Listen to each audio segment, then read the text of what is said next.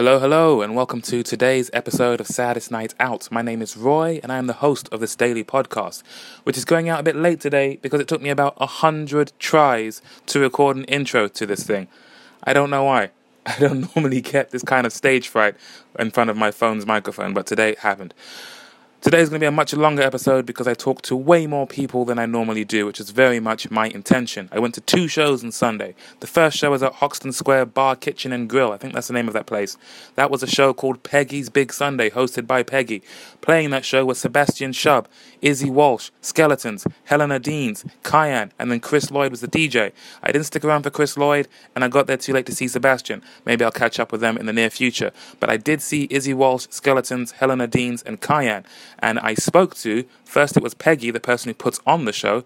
Then I spoke to Izzy of Izzy Walsh. Then I spoke to Izzy Walsh's band, who were Ben on mandolin, Lewis on drums, Daniel on bass, and Simon on banjo. I didn't get to talk to Johnny. I think he'd left already. Then I spoke to James, who is a photographer who goes to pretty much every show ever in London. And it turns out I'd actually met him once before, without even realizing. Then I spoke to Gavin, the singer from the band Skeletons. Then I spoke to Helena of Helena Deans. Then I spoke to Gavin and the rest of the members of Skeletons, who were Will and Ed. Then I spoke to Kyan, the headline artist of the show. Then I spoke to Rosie, who is a member of Kyan's band. That's a pretty dizzying list of names, and that's just half of the show. Because after that show, I took the 10 minute walk to Old Blue Last. Another show was being, sh- was being hosted there by Saxon.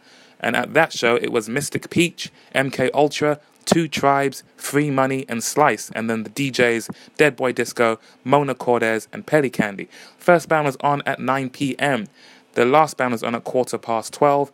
I live quite a distance away from this place, and it's a Sunday and it was a bank holiday, so public transport was pretty limited, as I found out a little too late. So I didn't stick around to see all of the bands or the DJs, but I did see Mystic Peach, MK Ultra, Two Tribes, and Free Money, and I did speak to First, I spoke to Patrick, who is a member of Two Tribes, as well as many other things. He wears, he's a man that wears many hats. After him, I spoke to Lewis, who is the sound engineer for this show at the Old Blue Last. Then I spoke to another Lewis. The first Lewis is spelled L E W I S. This Lewis is spelled L U I S. He is the man behind Saxons. He was the person that was putting on tonight's show. Then I spoke to the members of Free Money and a few of the members from the band Slice. I was basically in the green room with free money, and then Slice joined us halfway through. And then after that conversation, I spoke to Isaac, who is one half of the band Slaves. He's probably the most high profile person I've had on this episode, which makes me think maybe this episode might get the biggest audience I've had yet, which is probably why I feel a little self conscious about recording this intro and then the outro eventually. But we will play through the pain. Thank you very much to everyone that I spoke to. I hope you enjoy these conversations, and I will play a bit of music and say a little goodbye at the end of this episode. Enjoy. I'm recording. I'm sitting in the bar area of Hoxton Square Bar and Kitchen, and I am here with. Peggy from Peggy's World. Hiya. Are you all right, Roy? You having a good time? Not bad. How are you doing today? Very well, thank you. Um, so to explain, Please we're do. at Peggy's Big Sunday. Um, it's a night I've been running for about two years now, where we have six incredible artists. Today it's just five, but that's because it's a bank holiday and there's another gig. But shh, usually six incredible artists. no no exactly. Every genre. Um, if it's, I usually say if it's sick, it's gonna go on stage. Great. So today we've got, um, we had bluegrass, we had um, some kind of like gnarly, gravelly singer songwriter earlier, we've got some neo soul later, and we've got an incredible guy called Kyan who's in the process of making a visual album. He's just been in Mexico, he's been to Morocco, so that's gonna be super cool. Next up, we have post pop. So uh, you mentioned before the previous artist, Izzy Welsh. That's her name. Uh. Izzy Walsh. Izzy, Izzy Walsh. Walsh. My mistake. You mentioned this is your first time you've had someone from up north on your stage. Ah, Northern Lass. So where do I have had the Northerners before, but the Northern Lass, because as you can tell, I'm a Northern Lass as well, so I get very excited. So I uh, saw her at Sofar Sounds, which is where I kind of MC, um, and it's like uh, intimate uh, gigs where you all kind of sit down. I saw her in a boxing ring. Um, Wow, I know. So it, it was bluegrass in a boxing ring. I was like, Izzy, do you want to come and play on a conventional stage like Hoxton? And she went, yes. And I went, great, you're Northern. This is even better. So where in the north do you hail from? Uh, I'm from Cheshire. Right. And what brought you to London? Well, I thought I used to want to be an actress. Thought move to London, make my fame and fortune, and then I decided to be a music promoter and a presenter. That's not a very subtle shift in focus there. What led to music promotion? So, um, it all started with a boyfriend. Oh God, don't Let it out, let it out. Don't you hate it? So it all started with a boy. Uh-huh. The boy left to Berlin. I went to a gig. I thought I want to MC gigs. I MC'd the gig. I met a, a, a band called Normanton Street and a guy in it called Ned, who runs a label called QM Records, who went, yo, let's promote music. And I was all in the mood to promote music. So we did. So you went to a gig and thought, I fancy emceeing gigs like this, and then that's it. Boom. Fantastic. So how many years have you been doing these types of gigs then? Uh, two, two years. So when did this start? Two, two years to be Like, honest. so not when did start, how did this start? Oh right, so we started off at the Old Blue Last when we made that decision, and um, it was great, loads of fun. And then we had links up here, and we kind of were like, prove your worth. And now we're here um, every month, which is great. Every month. Yeah, so you can come down every month, Roy. I will make that a date in my diary. Roy, when when when the next one then? The next one is going to be on June the third or the fourth, whichever is a Sunday. And have you already planned out who's going to play at that one? I have a couple, but they're under wraps at the minute. But it's going to be six, six, and I'm having punk in there because I love punk music. So there's no holds barred when it comes to what kind of music you have on the stage. Anything, absolutely anything. But I like to end on punk. And on a harsh, like memorably aggressive note then. Gotta end on punk. Are you just constantly on the lookout for bands to play these shows? Yes, always. Let me know. Hit me up at Peggy's World. You can. I love how I'm looking into the mic as if the people can see me. Can you see me? Can you see me? Or where can people find you online to see Oh. stuff from the previous nights So, my tags are at Peggy from Earth, and I'm Peggy's. My brand is Peggy's World. So find us. We're on Instagram, Facebook. Don't bother with Twitter. I never go on it, but it is there if you like it. You can you can listen to me tweet nothing. But Instagram, God, who doesn't want to see this face? You can't see it right now, so you've got to follow me on Instagram. Trust me, listeners, you're missing out. It's a hell of a face to see. Thanks, Roy. Yours is too. You're too kind. Peggy, thank you very much for your time. Thank Enjoy you, Roy. the rest of the evening. Oh God, yeah, I probably should go put on the next one. that was mint. We are still in the Hoxton Square Bar and Kitchen, and I am here with Izzy Walsh. Izzy. How would you describe the music you make? Uh, so the music we make um, is kind of Americana style, mix of country, folk, bluegrass, all blended into one. So And what influenced you to make that kind of music? um, I quite like traditional sort of like country music. So you got the Johnny Cash as we perform tonight. Um, uh, Big fan of that, by the way. Nicely Ah, done. thank Nicely you. done. So it's kind of music like that that takes that takes influence from traditional styles and makes it kind of modern. I think. And who else is in the band with you? Okay, so we have Simon Gibson. there's quite a few I know, there's quite a few. So we've got Simon Gibson on banjo, um, Daniel Moore on bass, uh, Lewis Mason on drums, and then we've got Johnny Pedals on the dobro and Benjamin Finney on the mandolin. How long have all of you been together then? Too long. We've known each other so long, honestly. Wow. Um, but a few of our few members, like we've been to college, and it's kind of added on. You know, we've added members as we've gone to college, uh, uni, and then I've even lived with some of those guys. So yeah. So what? Well, have all of you been into this style of music from way back when then? I think it differs between each of us. Like we all have sort of a, like a love for the style, and like the influence is definitely there. I mean, some of them like you know having some rock, and others like are really really into country. So it all helps kind of with the music, It all kind of blends into the influence Yeah, of the music. exactly. So is it you writing the music and then playing it for everyone else and then they find their way in? Do you write together? How does it normally come together? So um, I do write sometimes with our banjo player Simon. Uh, other times I'll come up with like an idea and they'll you know like rearrange it. So um, yeah, it basically starts from those small ideas and then we bring it to the band and kind of work together on it. And how did you come to play in a boxing ring, which what Peggy told us earlier? Yeah, that was an amazing gig. I mean, not the most graceful entrance for a gig ever, but uh, Or did you have to literally climb Yeah, through the ropes literally, with the double bass and everything? well, double bass went over the ring, and I was like there in a dress, like, oh, this is not very graceful. I'll try my best. But um, yeah, so we actually did a Sofar Sounds um, at the boxing ring, and um, I have to tell you the name of it later, so you know Okay. to link them because they're really good guys. And um, yeah, so we did it there, and that's where we met Peggy, and that's how we kind of got this gig. But it was all acoustic, really good vibe. I mean, Sofar Sounds uh, in London is sort of an amazing thing anyway, so we were honoured to play it. Right, so we've mentioned how you kind of kind of come about writing the music. Where can people find it online? Amazing. Thank you. I love Bluegrass so much. Thanks, Jay. Thanks so much. We'll keep it in. Those are just natural fans walking past, by the way. I wasn't staged or anything. so where can people find your music online? Okay, so we're on all the standard social media, sort of Facebook, um, Twitter, Instagram. Uh, we're also on YouTube as well, Spotify. You can find it on, on any of them, so whatever you prefer, really. And when are you next playing in London? Do you know yet? Uh, it's a it, yeah, it is a, a secret venue, and we're actually playing at Sofar Sounds next Wednesday.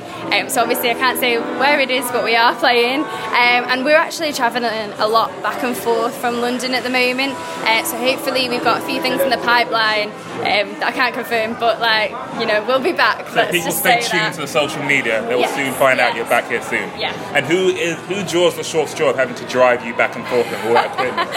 Right, well, our mandolin player's just got a new car, so he uh, usually it's our bassist, Dan, because I mean, getting that on the underground would be a serious issue. Um, so he drives usually, but he's actually had a night off from driving, and Ben's drove, drove us down. So um, yeah, some of us take the train, some of us, there they are, some of us um, get in the car, so bit of both. so you kind of assemble at the venue. Yes, we do. Well, thank you very much for your time, and I hope you enjoy the rest of the day. Thanks so much, lovely to meet you. Thanks. And we're recording. I'm outside Hoxton Square. I keep forgetting the name of this venue. Hoxton Square Bar and Kitchen. It's a mouthful. And I'm here with Izzy's band. So I am with. Lewis, I play, you- oh, yeah. I play the drums. Daniel, I play the bass. Ben, I play mandolin. Simon, I play banjo. How long have you guys all known each other then? Too long. it feels like forever. So who joined the band first? It's four of us that kind of started it all together.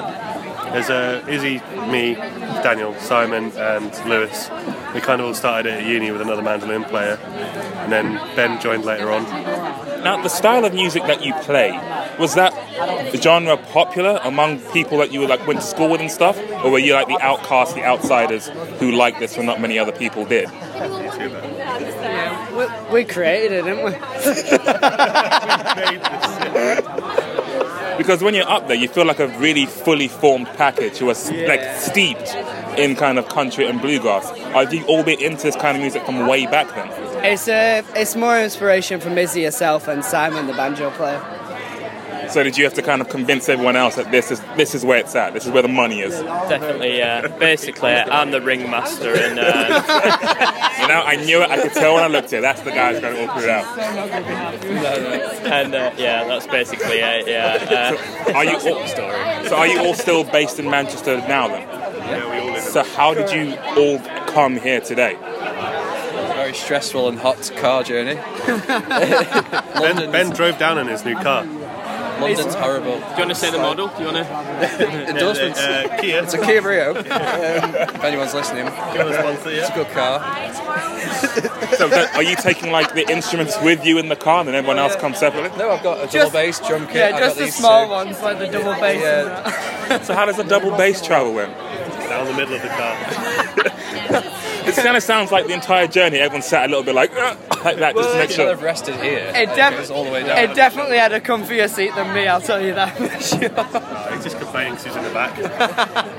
So if you are all traveling together in the same car, what kind of music is on the radio and who gets to decide what gets played? Today was today was DJ Dan, or DJ Bassman, DJ Bassman. What did DJ Bassman have spinning on the decks? There's a bit of hair metal. Uh, some, some bit of hair metal, bit of some classic rap. X gonna give it to you. That was a fun one. X go give it to you. He go give it to you. That's what gets you in the mood. Though. That's what gets you in the headspace for the It- performance. It depends on the Journey, mood. yeah. It depends on the mood. And are there any other artists back home that are similar to what you're making that you want to kind of shout out to while you have this massive platform with my podcast? No, we're revolutionary. what he said. So Manchester needs to catch up, basically. That's what you're saying. Well, watch this space, guys. Thank you very much for your time. Enjoy the rest of the afternoon. We'll probably get something more serious. Okay, so Skeletons have just finished playing, and now I am here with photographer James. James, how many cameras do you have on your person right now? Um, three, including an iPhone. Have you been shooting with all three of them for as far as today's gone? Yes, I have been. Roughly, how many pictures do you think you've taken so far today? Uh, I try to keep it to, to to 50 or 60 a band, so probably about 150, 200 so far. So, how long does it take for you to find the ones that are the keepers, the golden eggs? Uh, two or three hours. And how many gigs have you been to this year, James? One a night for the whole year. So, what, what number does that come to roughly? 100 127, I think, is tonight's. Are there any particularly big names that stand out from the gigs you've been to? Beth Hart at the Royal Albert Hall was very good on Thursday. Um, who else have I seen? Antarossa are always good. So, how do you decide which gig you're going to each night? Um, mixture of if I've seen them before and how good the lighting is in the venue. So, do you tend to lean towards bands you haven't seen before then? Um, no, I tend to go to ones I've seen before. The ones that you know will give you a good picture. Absolutely. And, and it's not about the picture, it's about the music and the atmosphere and the energy on stage. So, you're just that. What came first, the photography or enjoying the music? Um, probably the photography, and then I realised that most venues don't mind about you taking cameras in, so why not bring the cameras as well? Do you ever get like automatically access all areas pass and like that just by showing up with cameras? You have to pre-arrange that. so there's, there's about a dozen bands that I know that if they're playing, I'll get a pass. So I imagine if you see a band for the first time and introduce yourself and show them your pictures, they might be inclined to ask you to come next time because they know your stuff is good. Yeah, that's the way it works. So are there some regulars that you have on your phone book who tend to call you up when they're in town? No one needs to call me up. Social media means you know what's going on before they do. Speaking of social media, where can people find your pictures online then? Um, I'm 66 James 99. and what other gigs are you seeing this week then? Um, I'm off to the Old Blue Last tonight, Me too. and then Old Queen's Head tomorrow for the Beatniks All Dayer, and then Servants Jazz Quarter on Tuesday for Autumn Music's um, EP release. I just realised I've met you before, and I think I've got one of your cards. It was at the Victorian Dalston. It was like a, a 70s CBGB kind of band. I can't remember the name of it, but I'll put it in the show notes. So it's good to see you again, James. And I'm sure I'll see you again in the near future. Thanks a lot for your time. No problem at all. I am back in the booth at Hoxton Bar, Hoxton Square Bar and Kitchen. I'm very tired, and that's such a tongue teaser. I keep getting messed up. I am here with one third of Skeletons. You are. I'm Gav Venture, the lead singer from Skeletons, yes. And who else is in the band Skeletons? Uh, it's me and Will the Thrill Taylor and uh, and Ed Trotsky. So I live with Ed and uh, I went to school with Will. And Ed produces all the music, and Will is a classically trained uh, violinist and um, pianist. But obviously, it, it's an electronic project, so in our band, he's playing synthesizers. Um, everyone except me is playing a lot of synthesizers. yeah. Yeah, it's just, he slightly stepped away from the classical piano and violin. Now, on the backdrop of your show, you had hashtag post pop. Yeah. What does that mean to you? Post pop is um, it's our reflection on uh, contemporary music culture. It's a genre that we play and that we follow and and try to spread. So it means post punk, um, spirited pop, and we believe that at the moment there's a lot of bedroom producers who have listened to lots of chart pop, but they're doing something cool and interesting with it and a little bit more artistic now that they're making it on their own. So there's a parallel between post pop and post punk because first of all the Sex Pistols came out and there was a lot of mainstream success for punk, but then bands like Joy Division and New Order they decided to add visual elements uh, graphic elements and lots of extra sauce. You know, all the all the all the stuff that can make something really great. A bit of seasoning, and that's what we're trying to do with pop basically. And we're trying to do it in a DIY way. So we're s self-consciously like independent and um, you know sort of like a miniature um, industry all by ourselves. So in that in that idea of DIY, you mentioned how the other two members of the band are playing lots of synths. Yeah. Who's responsible for the look and the visual elements of the performance? Um, primarily me, but obviously um, we pursue that together because you can't get a stubborn young lad to dress in a way he doesn't want to dress. You mark my words. Um, Speaking of, how would you describe the way you are dressed, the way you present yourselves on stage for the listeners? I describe it as flamboyant, uh, unapologetically um, optimistic and colourful. And then last time we played uh, at this show, Peggy obviously runs this show because it's uh, Peggy's big Sunday. It sure is. Um, and she said we look like a like an acid fever dream. so the visuals and stuff are obviously a little bit psychedelic. Just a Um, tad, just a tad. Yeah, I would describe the look as chucking the fucking kitchen sink at happiness. That, that's another mouthful. Yeah, yeah. So post pop we'll have to do. Now, you said you've known the other guys in the band for a while. How long into knowing them did you start creating this music? And then when did the visual element come into as well? It emerged kind of organically. Um, I was in a previous band and Ed was remixing us a lot. Then by coincidence he moved into my flat, which was great. Um, so I said, "You're good at producing my voice. I'm, you're a good DJ. You're a good producer. Let's do something together." And then we played a couple of Halloween parties, and then got the name Skeletons. We started hosting. Z, Z, Skeleton Z. Yeah. We started hosting a Halloween party once a year, which we've now done three times. And that's pretty much the life of the band uh, uh, as a serious project. So it's been about two and a half years. Um, we've been friends for maybe, I don't know, seven, eight, maybe ten years, you know? and playing music together is how we stay friends. But if we didn't play music together, the friendships would not stop. Yeah. That's a very sweet sentiment. So, It's just the truth, you know. a lot of time together, a lot of music played together. How much is online? Where can people find it? So, there's four singles online, and the best way to experience us is live. I So- heartily agree. The first thing you should do is jump on Instagram and then come to a show. The next set of shows will probably be at the end of July. And apart from that, yeah, the reason we chose our name was to make ourselves easily Googleable. Mission accomplished, yeah. So it's just skeletons. But anyway, listen, I feel bad because this is your daily thing, but what about you? Like, I'm not asking any questions about you. No, no, no, So no. Roy, Roy, You're, you're the star. Roy, where, where do you where do you come from? You know, what are you about? Okay, so I live east of East London. Yeah, yeah. I make music in the vein of Bloc Party and Interpol. Oh, cool. I started, I wanted to play music. For the longest time, I've had my music on the back burner, too shy to really do something with it. Yeah. And it was only in the last year or so that I decided to make it the, the forefront of all I do. So I started by going to a lot of shows to meet other bands and promoters and work my way towards playing the show. Yeah. And the problem I have with my music is I get that almost online version of stage fright where if it's not completely perfect, I don't oh, want to share it yet. Yeah. So I thought, how can I flip that on its head?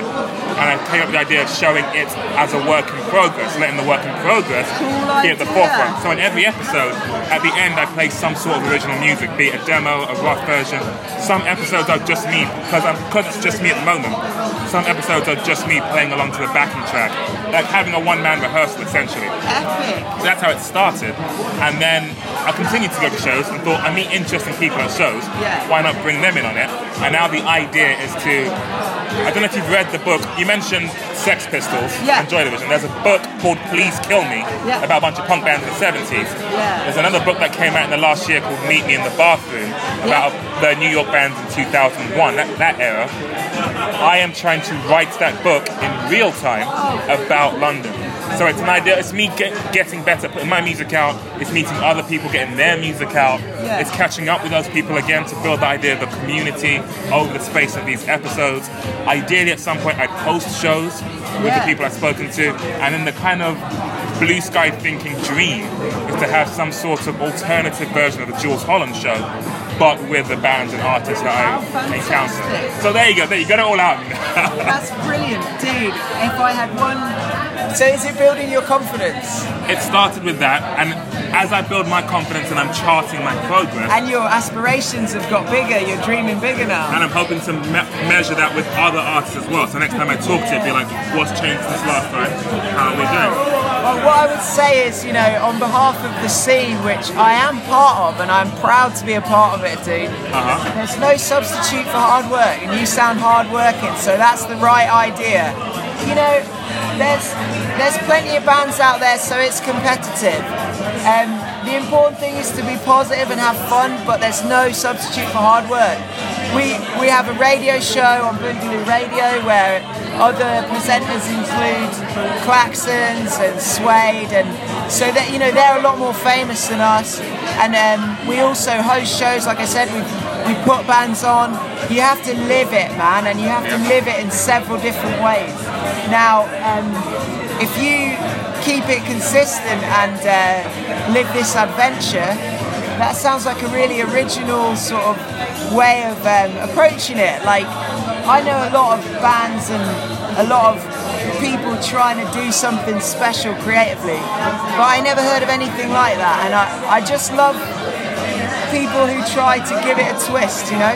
I appreciate it. I feel Give like I'm on some sort of indie rock version of uh, The Apprentice or something, and you're doing my of Dragon's Den. Like, but I- no, I appreciate you saying I just love people that try to give it a twist, you know. Everyone's in a fucking band, right? Even I'm bored of it, and I'm in one. You know, if you can give it a twist, be creative, do something artistic, do something different. When we're out and about meeting people, we just want to meet other people that have that buzz and feel that pleasure of you know what, learning photography. I've just deleted I've just deleted our entire set videoed. I bought this lovely new camera with our earnings. It is so pretty as well, I, yeah. I put it on a tripod. I did a YouTube tutorial, learned how to make us look absolutely perfect. Went to take some photos of some other bands, and then tried to delete the last photo I'd taken because it was blurry, and deleted our 30-minute set, the whole video. And now I've come to sit down to talk to you before I go and tell my band. Ah. They're gonna go mental. But the point is, I'm not just singing. Like I, I make all the visuals. I, I want to explore other media and I want to learn things from YouTube tutorials. And so I don't have to pay anyone for something I can do myself Absolutely. that is really like performance art you know you perform every aspect of it. Get your hands dirty. Be hardworking and like you know it's sunday now. We've got bank holiday tomorrow. Sure do. So it's a good party tonight and um, i'm sure i'll manage to you know drown my sorrows enough to forget this so this interview is now the video of the gig There's some recording of it. Gavin, thank you so much that's for your cool time. man so Very it's much your time. skeletons skeletons that's the name Z, Z Skeleton Z. Yeah. You heard it here first. Thank you. Still at Hoxton Square Bar and Grill, and now I am out just outside the live room. I'm here with Helena Deans. Helena. Who else is in your band? I've got a songwriter as my drummer, Morten, also from Denmark, uh, an English guitarist, a Portuguese bass player, and two French girls singing harmonies with me. So, how did such an international ensemble come together? Uh, we all go to BIMM London which is a music school. So we all met there. Is that where this band started then? Yeah, in September. But when did the music start? I started writing about a year and a half ago, maybe two years, and that was in Switzerland. I grew up in Switzerland, and there was no music there, so I was just in my bedroom writing songs. And then I moved to London in September because I was like, I just want to do this, and so I signed up for the school, and now I just I just released an EP. In like the first two weeks I was here, I was like, I need to get on it, and, and now I'm now I'm doing this. So You're not wasting any time. no no time to waste. So when you were back home in Switzerland, just writing in your room, what kind of artists were you listening to? What kind of people were you imagining you could play with? I've always been like the biggest Christina Aguilera girl ever. Uh, I like Sia's songwriting, but I don't think that's my style. Funny thing is, I don't listen to music that I would write myself. Maybe you can hear all the influences, but I don't think that I have exactly one sound. I think all my songs are very different in that way. So I like a bit of electronic, uh, like I don't know, yeah, rock influences, soul, everything. I don't know, yeah. How, I'm get, I get the impression you all met at BIMM. You're all kind of classically trained in the different instruments that you play. Yeah, So how long have you been? Piano was the instrument you were playing on stage. How long have you been? Play, how long have you been playing piano? I grew up with piano because my grandma was a concert pianist in Scotland. I'm half Scottish, and and uh, I played started playing saxophone when I was nine. I think I'm going to take that into my set. I'm going to start playing as well. I think that'd be really cool. And I play keys and a bit of guitar as well, and sing. So. The band gets bigger Yeah, and bigger. bigger, bigger, bigger. More equipment to carry around. As well, you should let your ambitions go. yeah, like on stage, the performance part. I imagine that is great, but yeah, there's the logistical side of actually having to carry stuff back and forth. Can be a bit of a pain. You mentioned how soon after you got here, you recorded an EP. Yeah. What else is happening in the near future then? Uh, I've just recorded a single that I released on the 27th, which is like a week and a bit ago now, and that's doing pretty good. And now my plan is to record another EP. I'm looking for a producer to work with me. I think it's really important to find the right people to work with at this stage, especially before releasing something that shouldn't be released. So get it get it to that level first. So, is there a lot of material that you have ready for the next big release? More, more, more, more to come. I think. Yeah. Is this material you've been kind of storing up and hoarding ever since you were playing back home in Switzerland? No, I've been writing a lot more since I've been here, actually. So, has London been a bit of an inspiration for you? and moving. I was writing. I wrote like three of the songs I played today while I was moving. I wrote them and finished them in London. Like, yeah. So Do you ever get homesick? Are the family kind of keeping touch and watching how you're progressing? yeah, my mum's like my biggest, my biggest So it's good. Have they seen you play in London yet? My mum saw me play solo once. I think not with the band yet though. I think she will one day. And when are you next playing in London? Tomorrow night in Camden at the Spiritual Festival. Okay, what about after that then? Uh, I've got a couple laid bear, a couple, uh, a laid bear session. I'm not sure where that is. I've got a couple sh- things coming up. We'll see. And where can people find you online to find out when they can next see you? Elena Deans, uh, Spotify, Facebook page, and Instagram. Fantastic. Lena, thank you very much for your time. Till next time, thank you. All day is exactly what I want to get. How you guys feel? How do you feel about the rest of the artists you saw today? So good. They were incredible. They were good. The only thing we feel a little bit guilty about is we were appreciating Kyan's backing singers as much as him. Basically, basically the main question is when, when can we get so some backing talented. singers? Yeah. when, when are we going to get backing I singers? just love the fact it was such a big, epic show, and he, you know, I was talking earlier about how you throw the kitchen sink at it, and he did that as well. Like he had such a big act; it was really, really rich and powerful. Ri- rich is the word. Add a lot of richness to the sound. So we've come to the conclusion we're now going to synthesise them. That's the way to Yeah. do it. We're, to do we're going to try and create robot backing vocalists. it's the only solution. the next best Only thing. way. What I really liked about today is that I, because I'm doing this every day and I'm doing it as cheap as possible, I'm typically going to free gigs. So I found out about this show, I think this time yesterday, about this happening. And I'm actually going down here every I'm going to run to Old Blue Last in a little bit because Oh, they've got wicked, one yeah, going on yeah. as well. Are there, and I'm, so everyone I saw today was completely new to me yeah. and left a very strong impression. Who else is kind of up and coming that you guys are hip to? Oh, So we're, share? we're really good friends with uh, an actor called Lejon, uh, L E G uh, L E J O N. lion in Uh, It's some lion in. Swedish, I think. Um, so they do like this kind of 80s synth pop, uh, electro kind of sound that we really recommend. We played with them loads of times. They're really good friends of ours. Listen to Lejon, they're awesome. Also, Jasmino She's a pop singer who lives around the corner from us, and she's in the Spotify Chilled Pop Hits playlist. So she's getting a lot of attention right now, but to us, she's just a friend from around the neighbourhood, and we've remixed her single. It's a post-pop Skeletons remix, Yeah. and that's coming out on Uh, Thursday. yeah, 11th of May that comes Yeah, out. It's yeah. Warriors. Uh, it's a track. What's the track about? It's about. It's about feeling good and standing up for yourself and Yeah. feeling good. Yeah. Sounds- So you, Gavin mentioned earlier about the Halloween parties that you hosted. Ah, legendary. I expect nothing less from you. What kind of what artists have you had come through those hallowed halls? Oh, we had Sounds of System Breakdown from Ireland, who play quite a lot of festivals in Ireland. Um, Dronigan? Dronigan, who are on Kerrang and they play really heavy punk rock, but they tour constantly. They're a really great band, uh, featuring a couple of Italian uh, members, Be- Beatrice and uh, Vito, who have emigrated to London. That's one of the great things about London is we managed to pillage a few musicians from all over the all over the world, man. Um, and who else have we had at the Halloween party? Well, We've there's, had there's Lejon. a few, few more, few more Italians, Stereoheads. Yeah, Stereoheads, Stereoheads, yeah. um, with a Z as well. And uh, we also really love Vogue Noir.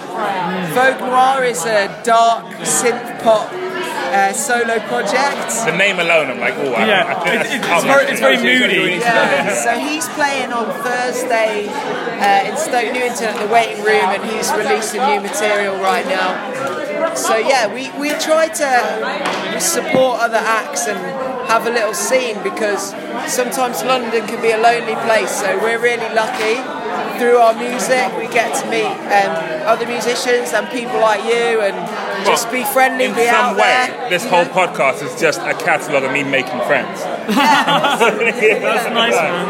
Yeah, well, so is that like Stoke Newington? Is that the area that this scene is kind of cultivating, or is it all over London? We, we, we were up in Stoke Newington uh, a couple of weeks ago and we um, we, we popped our head in the door at Snap, Snap Crackle and Pop, um, which is a night run by some friends of ours. And Vogue Noir is that, that's what Vogue Noir is playing, isn't it? Snap Crackle, Crackle and Pop. And it, what was the name of the band that were playing? Like big. Happy Meal. Happy Meal. really good. Happy Meal, really, really good. HMLTD, Happy Meal. Limited. Happy Meal is in a you go into McDonald's and you buy a Happy Meal. Yeah, really good band. It costs two pounds. Yeah. happy meal like McDonald's thing. No, but I think London. We're, we're friends with bands from West London, East London. None of you care, but I did work out how I know him. So it's cool. Crisis I worked out, we worked Call up the search, guys. Academy. Cancel the 999 call. We're all right. Thank God. Thank God, in the green room. Listeners at home, don't worry. We're okay. I remember him, it was in the Uh-huh. green room, Dermot O'Leary went, hey, you, and he went, yes, Dermot O'Leary, whatever. And I went, I wish Dermot O'Leary would talk to me, like that was Is Dermot O'Leary here? No, really, he's like a bit, we worked with Dermot, we had all of the people, all of the people.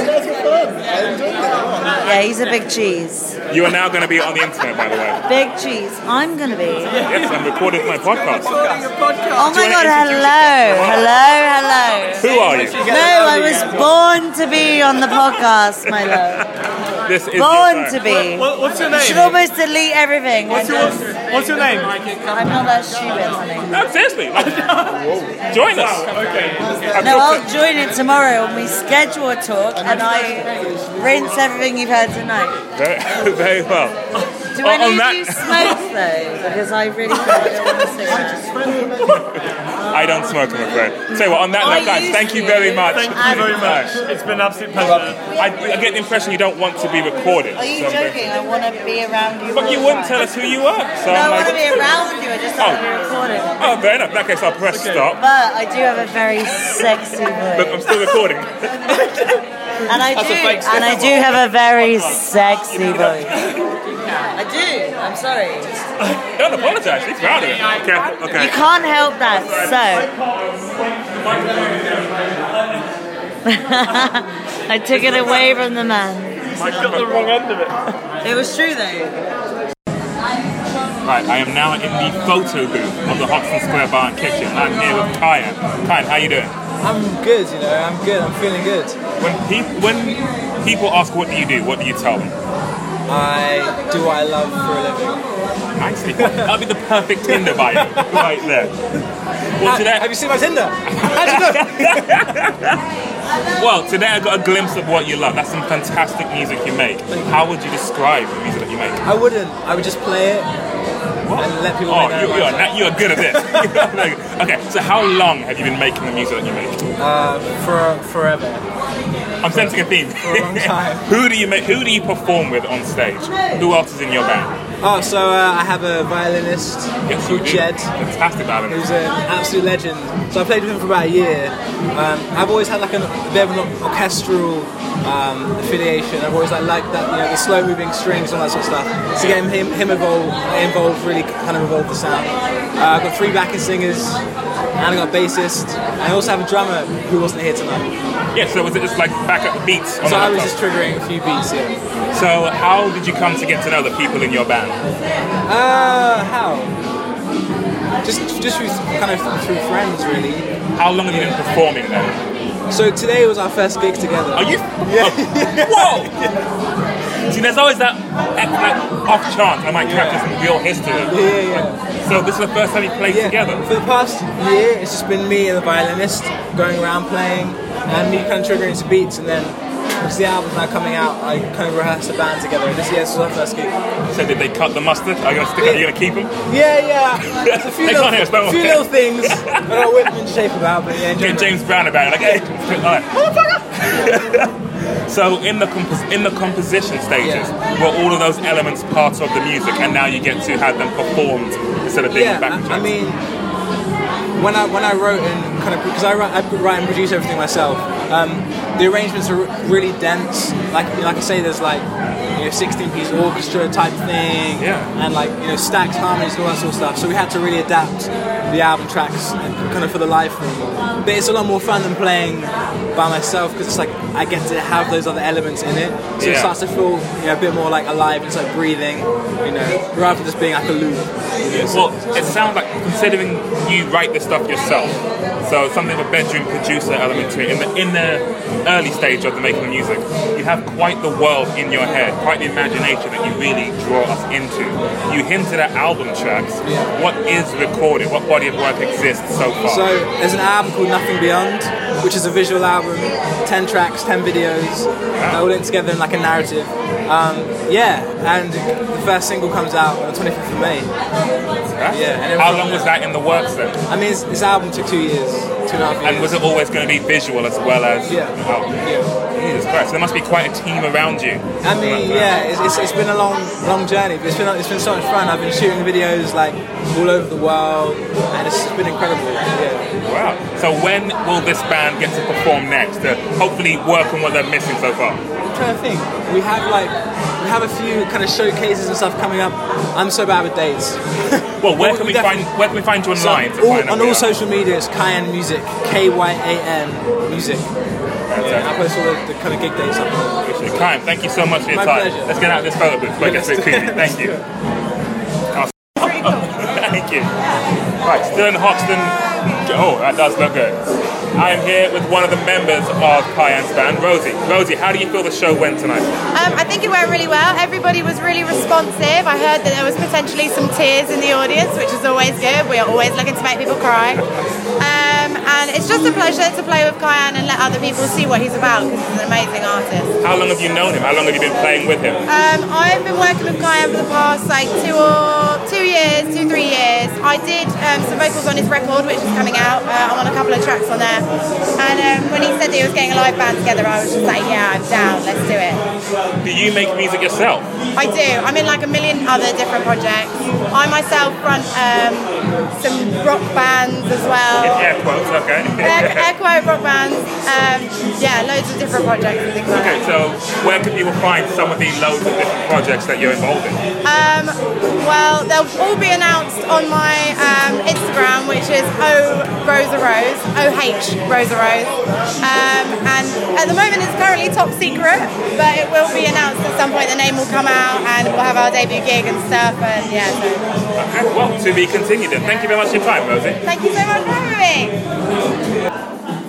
Uh, testing one, two. Yep. So I'm now upstairs in the old Blue Last, and I am here with Uh, Patrick Smith.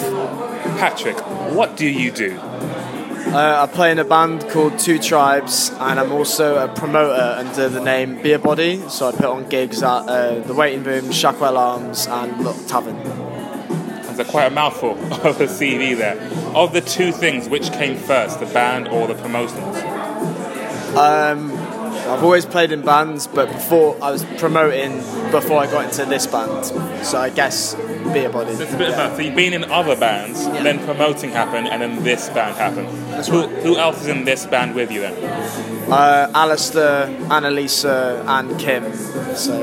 And what's the songwriting kind of like? Is it one person that songwrites and everyone performs, or is it more collaborative than that? It's it's more collaborative.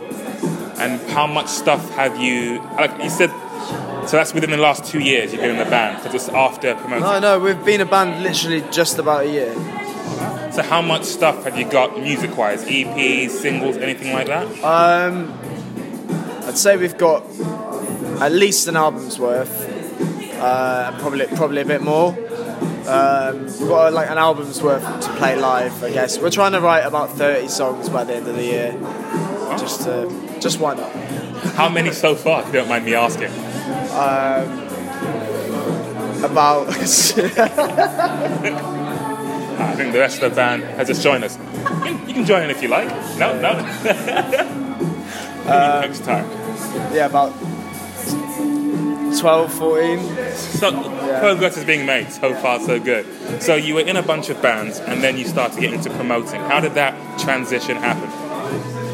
Um, I was working at the Lock Tavern behind the bar, and um, I, I think it just it was just a natural progression from there. I saw that like there was an opportunity to sort of put gigs on, and um, I guess I, I kind of just seized it. I guess yeah. Nicely done. So I'm guessing being in a band and having been in a lot of previous bands and putting on bands, you must have many a friend who are also in bands, kind of in the area. Yeah, yeah, yeah. I mean, um, when I'm not. I don't just meet bands that I play with. I'm constantly meeting or talking to bands that I put on as well. I probably put on more gigs than I play. Um, Are you? Do you tend to focus on London bands, or do you, you know cast the net far and wide? uh, I do cast the net, but to be, to you know, to to make the gigs work uh, properly, yeah, I need to focus. There's enough London bands to to focus on, I guess. That well won't run dry Yeah. anytime soon. Yeah, there's always there's always a new influx of uh, new bands and uh, exciting new things happening. So, Speaking of things happening, do you feel like there's any sort of scene or cohesive sound in London at all right now, or even in certain parts of London? it depends who you ask. I mean, I mean, like the media will say there's a big like scene in South London, uh, based around you know the windmill and all that kind of stuff. But I think they like to they like to hype around scenes and stuff a lot. I mean, like they kind of they kind of end up looping in bands that just have any affiliation with a venue, even it seem e- yeah, like um, even if they're not from that area. Um, not to negate the, the talent of any of those bands, of course. It's just uh, yeah, s- scenes are a bit weird. I think I think everything is a little bit more fluid than uh, it's portrayed in the media. So, which venues is it that you work with for putting on shows? Uh, the three I mentioned before: the Shacklewell Arms, the Waiting Room, and the Lock Tavern. And is there a particular genre of music you tend to lean towards when it comes to who you choose to play at those shows? Um, not. I wouldn't. I wouldn't say I'm exclusively anything. Yeah, I kind of just put on what I like. So I'll put on a noise rock band because I like them, or I'll put on a synth pop band for the same reason. Yeah. So I, I'm not. I don't have a. I don't have a brand. I'm not trying to brand a certain style of music. It gives me a lot more freedom to kind of just do what I want. You keep it, anything goes. so Yeah, keep us on the toes. But it's, it's purely based on my taste. So I guess if I don't like something, I won't put it on. Yeah. That feels like a good way to go. With your, say, you're just personally your own circle of friends. Do you kind of pride yourself as the person who might introduce your friends to new artists? And is it maybe a two-way street? They might introduce you to bands that you then try and put on. I'd say, I'd say it's a completely two-way street. Yeah, um, like so so many bands that I'm really into now I'd never have heard of if someone hadn't have introduced me, and likewise. So, what are some of the bands you're into now? What are some of the bands that you're putting on in the near future, or that you've recently put on? Um, I'm putting on. Uh, yeah, yeah, yeah, yeah. Uh, I'm putting on a band called The Plain Views, who is a side project of Idols uh, at the Shacklewell Arms. That's getting announced on Tuesday. Heard it here first, folks. It still go up tomorrow, if that's okay. That's otherwise- fine. That's fine. It's already sold 40 tickets, so. Right, so how would you describe the music that you make in your band? Uh, I fucking hate that question. But moving swiftly But on, yeah, yeah. where can people hear for themselves the music that you make? the, the only place they can hear it is if they come see us live. Yeah, we don't have any music recorded yet. Um, is there a plan in the near future? Anything There is, there is plan, there is stuff in the works, but we're just taking our, our time and to do it right. Um, I think there is a tendency for some bands to just put up, like myself included, put up demos, just put something up straight away. Yeah, I mean, I guess I've never, f- I, I, I felt that urgency. I think I've always felt that like live music for us was our strong point, so we just wanted to push that.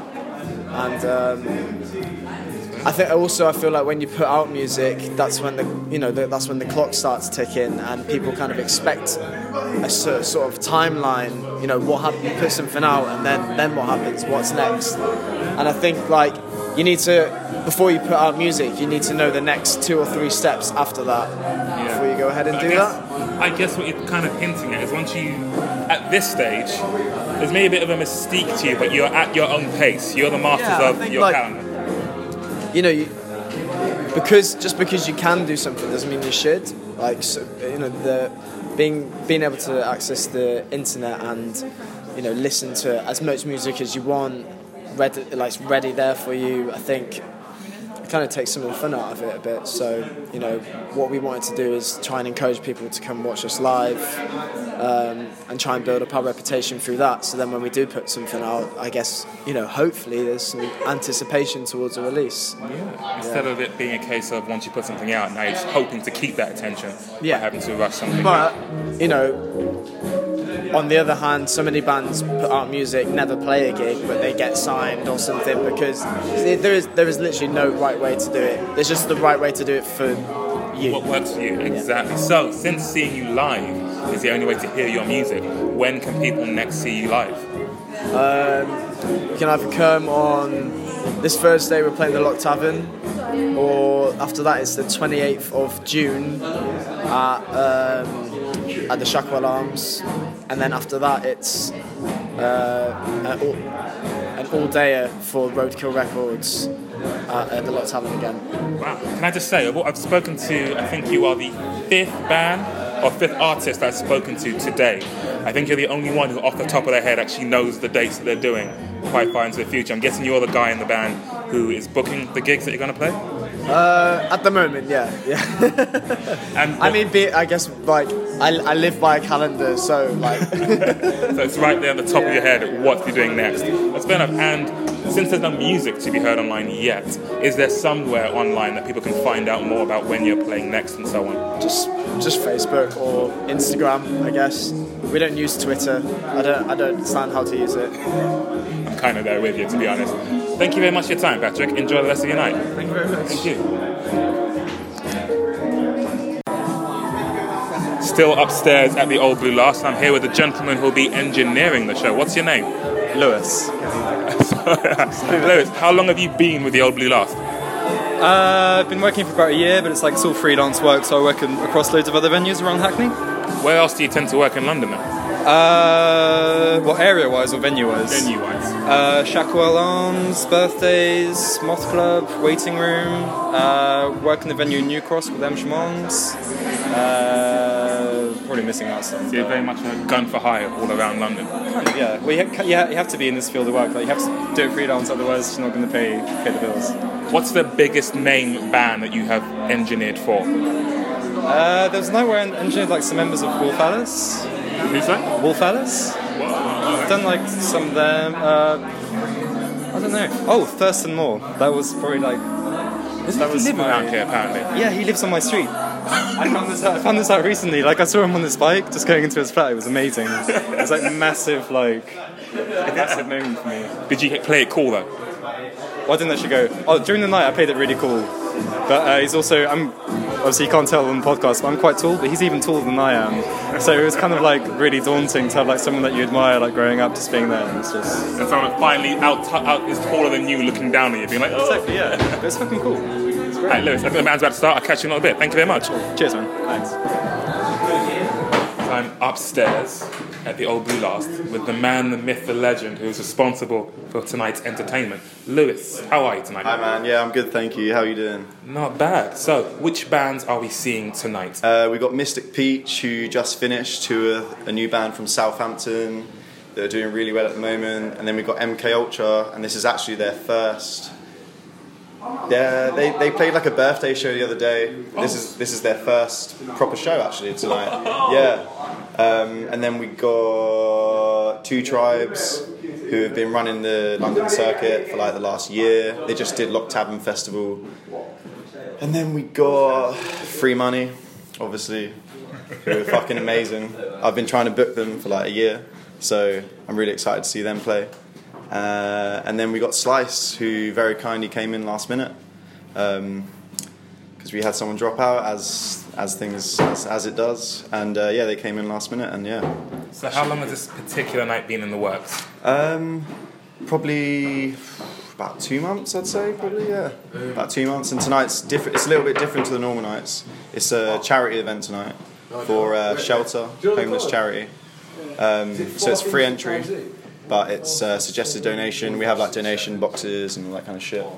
So yeah, hopefully we raise like a little bit or a lot. A lot would be good, but a little bit would will be fine. Anything. A fun night and a boost to the karma as well, all Yeah. wrapped up in one. Exactly, yeah, yeah. So, how often do you tend to put on shows in London? Um, so originally Saxon started as just the magazine, so it's a zine, which we're on. We're just about to bring bring out issue three, and it originally started as just a zine. I wasn't even going to do nights, and then I wanted to have a issue one launch party.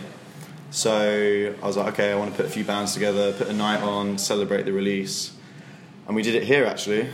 Um, we had some great bands play. Pussy Liquor played, who are doing amazing right now. Meat played, who only played like four shows and then broke up, and now they're like a myth, and that was like amazing. And um, I don't know, I just had loads of fucking fun putting it on. I just had so much fun putting it on that I was like, okay, I want it to be like a promotions company as well as the magazine, and kind of let them bump off each other. Kind of so the events exposure for the magazine, the magazine's exposure for the events, and Good it's old kind fashioned of- synergy, right? yeah, exactly, man. And, and I've just never really looked back. And we kind of do two to three events a month now. And Is it co- still, so I'm guessing it's no longer tied in strictly with issue releases? No, yeah, well, exactly. We did the issue release, and then I think like two weeks after that, I had. It's just too much fun to wait. yeah, like, I can't wait anymore. Like, I want to do another one. Let's So, what made you start one. the zine then? Um, I started the zine because I had a lot of friends that had amazing work. So the zine is is um, it highlights artists, musicians, creatives. It's not necessarily music, not necessarily art. It's just anything creative. And I just had a lot of friends that um, I thought deserved more exposure than, than they were getting. And it was another way for, for myself to keep creative because I kind of I pretty much like one man band with it, or I kind of just do it all by myself. Um, So, do you make music or art and things yourself? yeah, I'm in. I'm my day job. I'm a music photographer. That's like my day job. Um, so I just pretty much just shoot We're not ten gigs pass? and stuff. Yeah, yeah, ten pass. Um, so yeah, pretty much photographer is like my day job. Uh, but I draw. I, I like do freelance illustration as well. But um, yeah, I brought the first issue out. Dreamwife with the um, kind of highlight. They had like the biggest part in the first issue. How did you Um, come to know them then? How did they come to uh, well, actually, because they played a show in my hometown where that I was doing the photography for. My friend was putting on a show called Formations Festival, and this was kind of before they blew up. This was like just just before they blew up. So we, I met them there, and we got on really well. Um, I got on well with Rakel, and kind of yeah, um, I just approached them, and that's the thing. I think with anyone that's wanting to start out in anything, I, the best advice I'd give was would be to aim high, because the worst you can get is like a no. I mean that's kind of cliche to say, but just fucking just aim high because you never really know. On that note, I couldn't help but notice that uh, Ellie from Wolf Alice, Yeah. and one of the guys from Slaves, Isaac. Wolf- Isaac from Slaves, Yeah, walked yeah. in. And part of me is like, I'd love to get, it'd be amazing to talk to him for the podcast. Yeah, But yeah. the bigger part of my brain, because I've always been intimidated by the old artists in general. Yeah, It just seems yeah. like that, that, that cool place. Yeah, I always feel like yeah, I know I'm not cool mean. enough. So Yeah, when I've seen them, I'm like, I'd love to, but I'm nowhere near cool enough. Yeah, yeah. But you saying, you know, basically be ambitious, go big. Yeah, kind of. Yeah, be ambitious. Be ambitious. It's kind of got to be the right place, right time, kind Yeah, of thing. definitely. Um, Some tact is involved in what you do. Kind of. Yeah, yeah. But, so with um, all the different pies that you have your fingers in, Mm. where can people find your stuff online? Okay, so uh, the Saxon Zine, you can find us on Instagram at Saxon underscore Zine. Just type in Saxon Zine into Facebook, you'll find us on there. And then uh, the website, we're still under the Big Cartel name, so it's saxonzine.bigcartel.com, where you can buy issue two. Uh, issue three coming out soon. And then you can see my personal photography work is uh, Lewis Kramer uh, at Kramer Doing Bits, and my stuff's on there. So you can find my stuff there, and uh, yeah, I don't know. I'm just gonna kind of keep doing it, see where it takes me. Just keep putting on shows, keep supporting great bands, and uh, see where it goes. I guess from here. I can very much sympathise with that. That's literally what I'm doing with this podcast. Yeah. I started just over a month ago, and my first episode, I was just washing the dishes and Yeah. talking about music. Yeah. And I had a really bad cold, so I'm coughing and sneezing the whole way through. it's the roughest first episode of a podcast ever. Yeah. But I have met some interesting people by doing it. Yeah. And I want to, not too dissimilar to you, like shine a light on the work that's Yeah, happening in exactly. London. Help me to progress what I'm doing as well. And I have this idea like a rising tide lifts all boats. Yeah. I Yeah. shine, everyone shines, and Yeah. it works for everybody. So That's true, I like thank you very much for your time. Nah, no Um, worries. Do you already know what the next Saxon show will be? Uh, the next one, yeah, the next one we have in the works is at the Shacklewell Arms, Friday the 1st of June, and it's Lovers Club single launch, who have played, they played us issue 2 release party. They're a great, great band, and it's Lovers Club, Nightshades, and Human Pet, who are all doing quite well at the moment, and I think, um, I think that's going to be a really good one. With any luck, I just might see you there again. Yeah, Thanks a lot for your time, man. No, Enjoy no the rest worries, of your night. No worries, thank you. I like go around the room and say who's who and just, just casually chat. Right, so I'm backstage. I'm in the, the blue room, green room. Is that what they call it? Green room. I'm in the green room for the Old Blue Last with a, a whole bunch of people. I am here, the, the host of the green room. I'll say. What's your name? Harry. Harry. And what is the name of the band you're in? Uh, I'm in a band called Free Money. Who else is in this room with us? Uh, there's four of us in the band. We've got George. George. He plays the drums.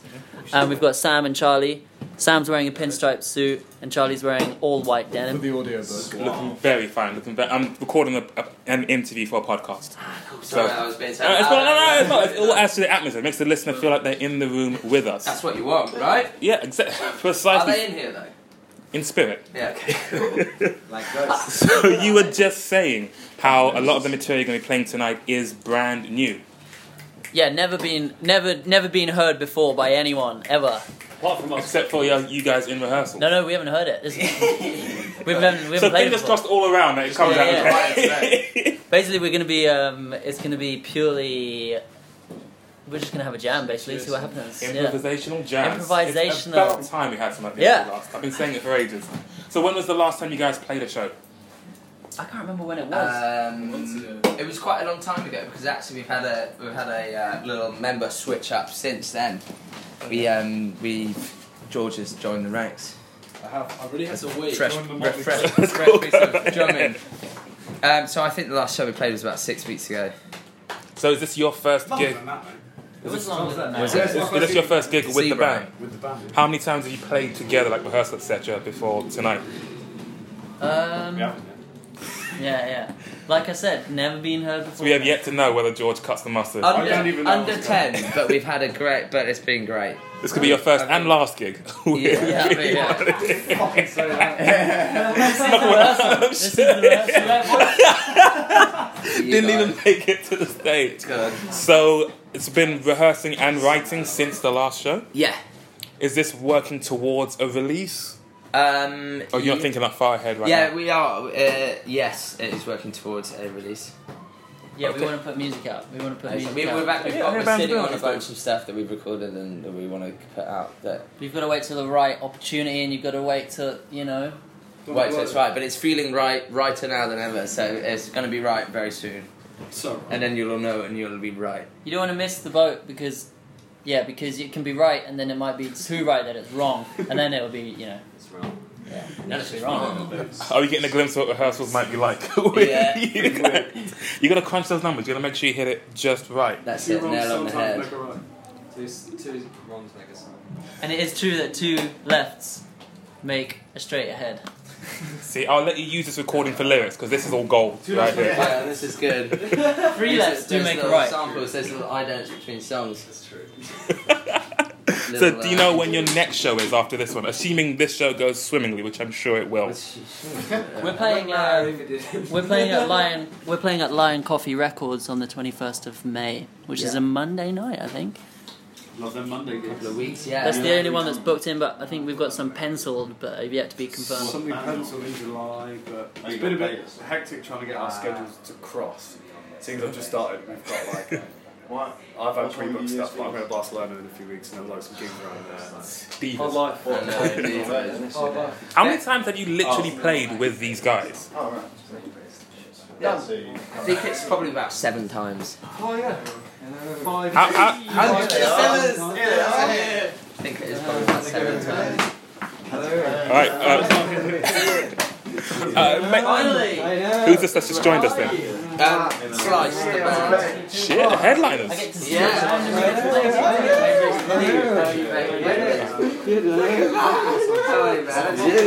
Feeling the love. What's up? Hey, how you doing?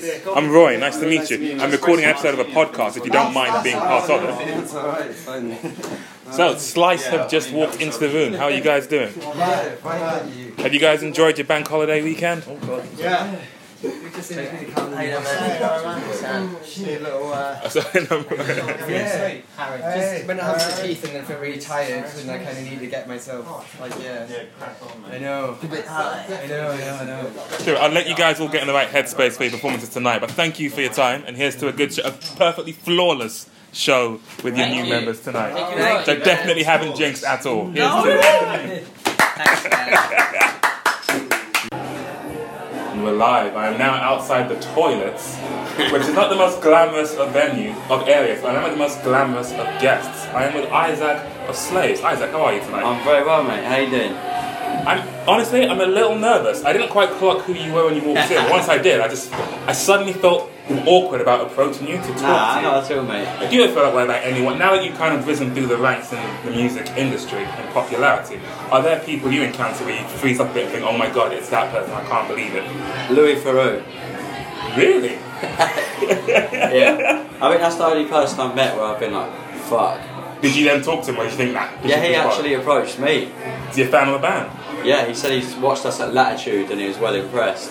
And I was just like, yeah, like dying. Well, you saying yes to this proves that sometimes it's worth it to go out that limb and approach someone. So, which band are you here to check out tonight? We're just here to check out the whole night. Okay, so I live with Free Money. That Oh, no band. way. Yeah. I live with them in Dalston. Uh huh.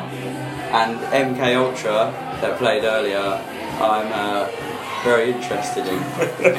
let's say. See, that's part of the reason why I started this podcast. I know there's, I think scene is a gets a bad rep. It's a bit of a dirty word. but I know there's yeah. a community Yeah. of artists, especially around that area. Are there any other bands around the area that you tend to rub shoulders with on the regular? Uh, nah, I feel like there used to be, but nowadays it's kind of like everyone for themselves, which I think is kind of sad. Like I think bands should rub shoulders and like hang out and collaborate and stuff. But I feel like there's like a lot of ego in the band world these days. Was it different when you were starting out? I think so, yeah. Like we came up with bands like our first tour was with like the band, the Drenge, you know Drenge. Yes. And like uh, Wolf Alice and like uh, all those bands. So we all like sort of started together, and some of us have remained friends, and some haven't. Was there ever a competitive instinct in those early days when you were still finding your feet as a band? Do you know what? I don't think from my end there wasn't, but I sent. I definitely sensed from other bands there was a competitive thing, but like I've never felt like that. Did it increase at all as you started to gain more attention? Nah, I mean I don't think so. I think. Nah, I don't I guess you were so. kind of focused on what you were doing. You I guess so. Yeah, maybe. I just didn't really like. I didn't know. I didn't realise or notice. Well, back in the day, would you? I'm, I'm assuming you're a bit of an avid gig goer. Would you often go to gigs without knowing who was playing, just kind of go and see whoever's playing on the night? Yeah, I love that, and I still do that now. Like, is it different now at all? It still kind of feels the same, to be honest. But like, we've got like our own record label and shit now, so like, I kind of go to gigs with a different intention sometimes. Ah. Like, if I see a band I like, I'm like. So if you're very interested in a band, then it Yeah, means exact- more than just I want to exactly, listen to yeah. when I get back. We've got the opportunity to actually like put out tunes and stuff for bands now, and like I guess I kind of when I see when I see a band I like, there's just a little bit of me that's like, Oh, you bring on one band. yeah, exactly. Well, are there certain things you look for, or is it completely random, just just sixth sense? I don't think that is. I think it's just like it's the attitude. It's like I don't I don't really know how you describe it to be honest, but You just like- know it when you see it. Yeah, some bands have got it, some haven't. It all adds to the atmosphere of it. It makes the person feel like they are in here with us. Hold on one second. Exactly, yeah, Oh, okay. Uh, I'll pause here. Now we're backstage at the Oblast. I've really been here, there, and everywhere in this venue. So we were saying how you now have a slightly different intention when you're checking out bands. When you started out, were there specific like do's and don'ts you had in mind for your stage presence and for your show, or was it more just intuition? Go do whatever works. Sorry, Uh, two tribes just walking past. Great show, guys. Don't mind me. Go ahead. For my stage presence, I guess not. Like, I always just had it out. I just like, yeah, I guess just balls out, have it out. Like, I never really held anything back. Well, were there any bands you saw in the early days that made you feel like, yes, we can do that, we should start a band? Our first ever tour was with a band called Wonk Unit, a like proper underground punk band, uh-huh. like older blokes, and they took us out on our first tour. And the singer Alex Wonk proper inspired me, like to the whole sort of like uh, chatting like between tracks and like the sort of banter with the crowd and with the band. I proper like took on board, and that Okay, really like- inspired me. Being a little less, not too serious. Yeah, like not just like not just playing your tunes and looking at the ground. I guess like Yeah. just really involving everyone. Like we're all here for the same reason. Like like I'm no more important than you are. Like let's all just do this together. Like I appreciate it. It's, it feels like, in a way, breaking the fourth wall of performing. 'cause Exactly. You can act like you were mentioning something about ego in certain Yeah, bands.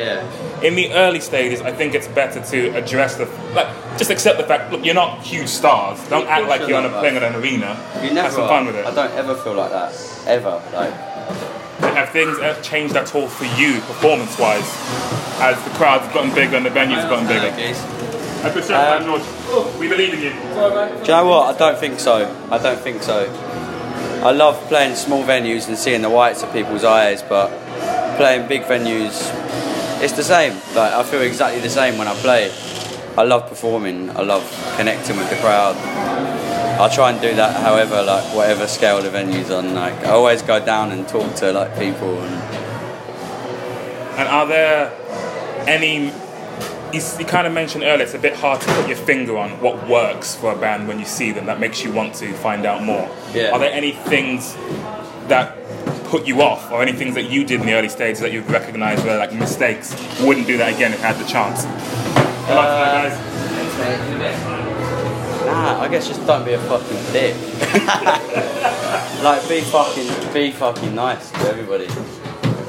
It's like it sounds obvious, but it's so true. Like if you're good to people on the way up, people will be good to you on the way fucking back down. It's and like it'll be a fast fucking decline if you're a dickhead. Like I really truly believe in just being like a decent person don't get carried away with all this bullshit because it is bullshit at the end of the day. Like, just like do you concentrate on your art, don't let the fucking ego take over and just be a good bloke. like. And just to finish up, you mentioned you have a label. What is the name of the label, and what releases can we look forward to in the near future? Okay, the label is called Girl Fight Records, and so far we've only had one release on it, which is a band called Ladybird, who are my friends from Kent, who are fucking sick. Uh-huh. It's kind of take. Have a good show, brother. Free money just walking past here. Good luck, guys. Thank you very much. boys. See you around. Hello. Hey, mate. I'm in free money. Have a good show. Um, so we've released one thing so far, Ladybird. Check them out. Wicked, like some of my best friends. Great fucking blokes. Good band. Okay. It's kind of taken a back seat because we've been working on our own record, but um, yeah, we're definitely gonna be releasing some shit soon. I'm just not. I'm not sure when. When we're finished with all our stuff, like we'll be back on that. We'll keep our eyes peeled online in the meantime. Thank you do. so much for your time. Here's to not being a dick. Cheers, brother.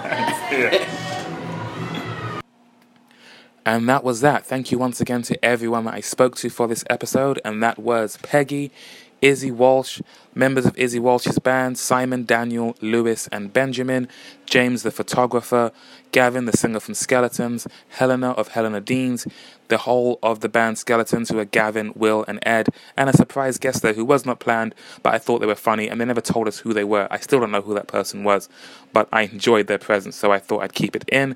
And then I spoke to Kyan, the headline artist of that show, and Rose, a member of his band. Then at the Old Blue Last, I spoke to Patrick, Lewis, the sound engineer, Lewis, the person hosting the show, the members of Free Money, and some of the members of Slice, and Isaac of the band Savages.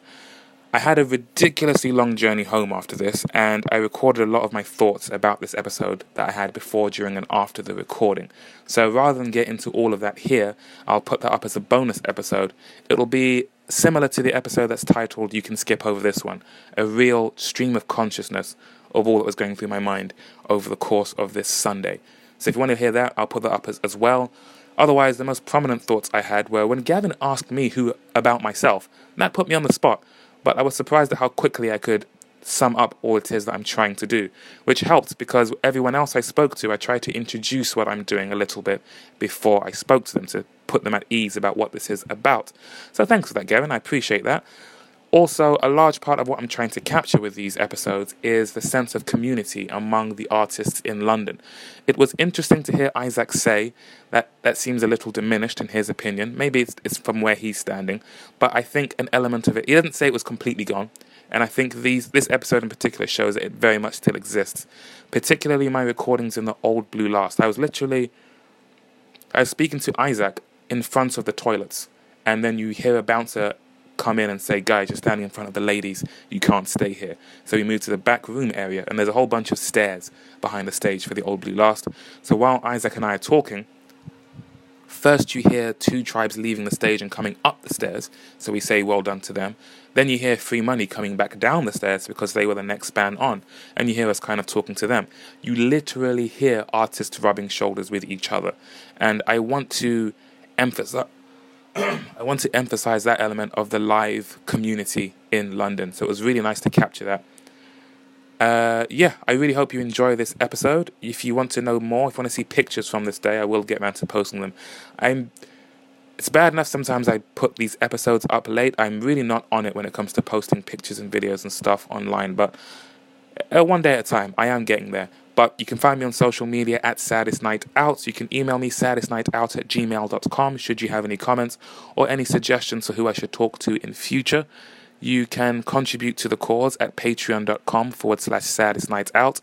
As you heard me saying to Gavin again, I do have some ambitions for this whole project, and you can help me to achieve them.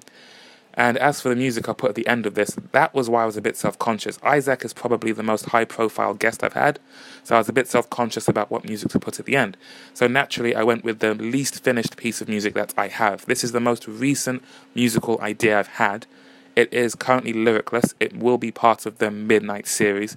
And if you don't know what that is, you can listen to previous episodes where I talk about it. I'm not sure which one. They're all starting to become a bit of a blur in that regard. But I'll put that on the end of this. Thank you very much for listening. I'll try and be up a little bit earlier tomorrow. But I will see you tomorrow. Enjoy the rest of the bank holiday and take care. da da da da da da da da da da da da da da da da da da da da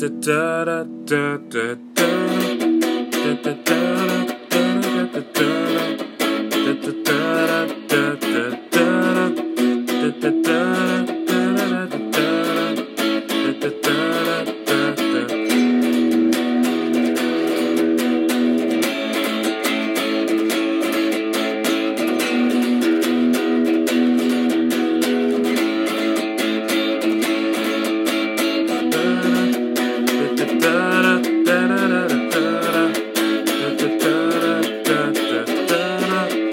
da da da